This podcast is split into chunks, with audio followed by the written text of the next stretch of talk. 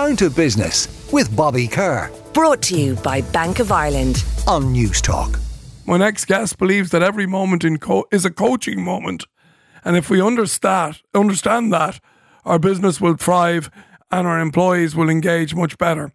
It's my pleasure to welcome uh, Dominic Ashley Timms to the show. Dominic uh, co created the Star Manager program and he's the author of the book, The Answer is a Question. Uh, good morning, Dominic. How are you? Thanks for having me on your show. Um, tell us a little bit about yourself, Dominic, uh, and your experience around change management, and then we'll talk about the book. Well, the earliest part of my career was actually performing as a change management consultant, and um, the work I was engaged in often fraught change. Um, we started to notice that the way managers engage with people really could uh, alter the impact of the change that was being undertaken. And such was my insight. We actually started a company to focus on how we can improve management engagement with employees to drive better outcomes across the, the whole the whole business realm. Okay, so you've been doing this sort of management now for a long time, and like when did the sort of uh, the whole control and command or command and control when did that start to fall out of vogue?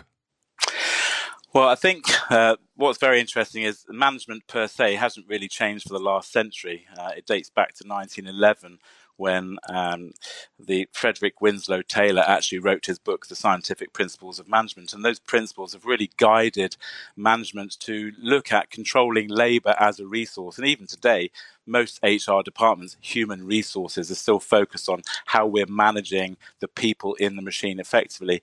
And actually, things really need to change. I think they were thrown into stark relief uh, by COVID. I think most of us have had a, a, very deeply shared global experience, and many of your listeners, I know, probably have reevaluated their own personal values and what they want out of their work. And for most of us, we want to be respected at work. We want our contribution to count. We want to be seen. We want to have our contribution acknowledged. We'd like to receive appreciative feedback and constructive feedback when that's helpful. Um, and so managers are under a great deal of pressure right now because our values have changed. We want more from our work, and where we're not having those expectations meet met, we're voting with our feet.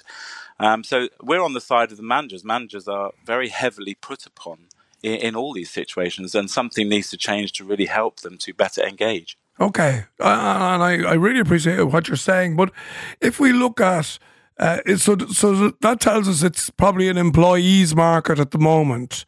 And if that is to change for any reason, and there were some indications, you know, in some sectors that that might change, do you think that the style of management will again change? Yes, I think it is already beginning to change, and certainly the work that I'm engaged in with our company, we, we have the privilege of working with managers, often in groups of many hundreds at a time, to introduce them to a new way of, in, uh, of engaging with people. And the, you, you talked about command and control earlier. I think most of us, when we get promoted into our first position as manager, no one ever really sits you down and says, right now you're a, a, manager responsible for people. This is how you should perhaps begin to develop your mental model to engage with them more effectively. In fact, most of us just are doing our best job and, and taking on more and more work. Uh, and one thing we're not really taught uh, are exactly those skills. How do you respectfully engage with people? How do you invite their contribution and acknowledge what they have to contribute to a particular problem? And, and it transpires that one area that we're not taught anything about at all is how to use inquiry how to actually ask more powerful questions of people which help to stimulate their thinking. We tend to, if we ask questions at all, just gather information so we can step into every problem that we're that we're presented with and solve it for other people. So we're always very directive, but in fact we're taking on lots of work ourselves.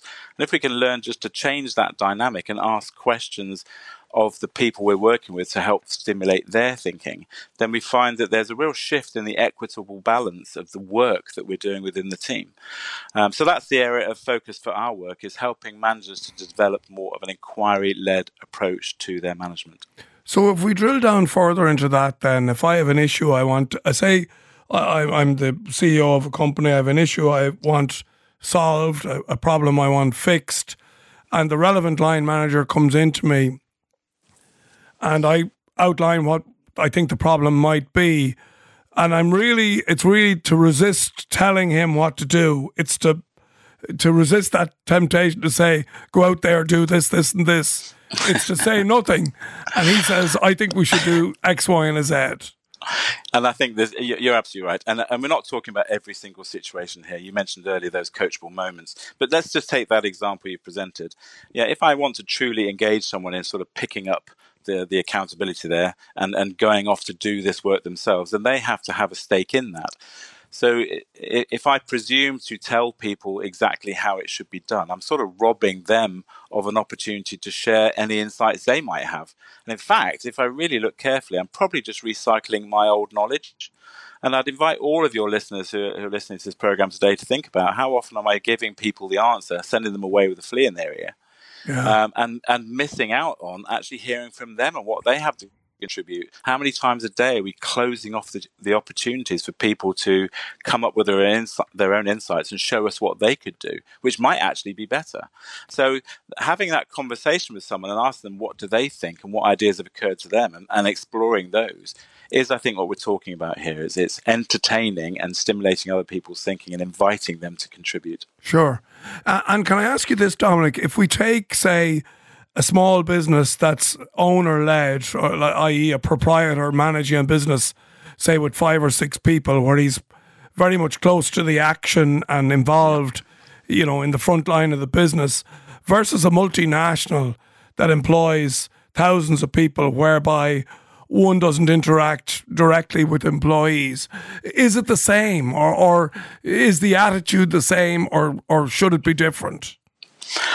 I think it's just the, the, the, different audience in a large organization. You've got many managers, and how great would it be if uh, if we if we were able to help our managers to engage all of that untapped talent within our corporate organization.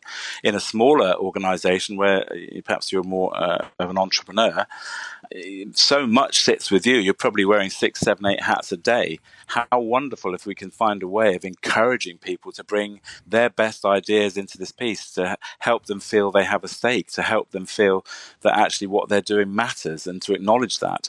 Uh, in my in my own company, I use that as an example. We wouldn't have grown the company to where it was, uh, where it is now, if we haven't found a way of encouraging people to see that their contribution matters to our growth, and actually we're looking for the good ideas we want want to encourage those.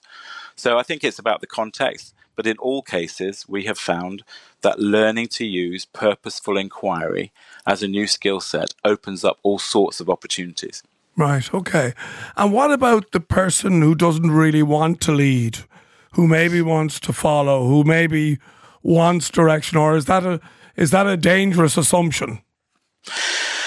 It is a dangerous assumption. Of course, that there will be people who perhaps are quietly quitting and they're just mailing it in, and and it can be very challenging to engage them. But I think that's where that respectful use of purposeful inquiry comes in, because you want to be able to ask questions in a way where you are learning about the values that people hold. What do they want from their work? You get a sense of what, what is there that they, they could contribute more to.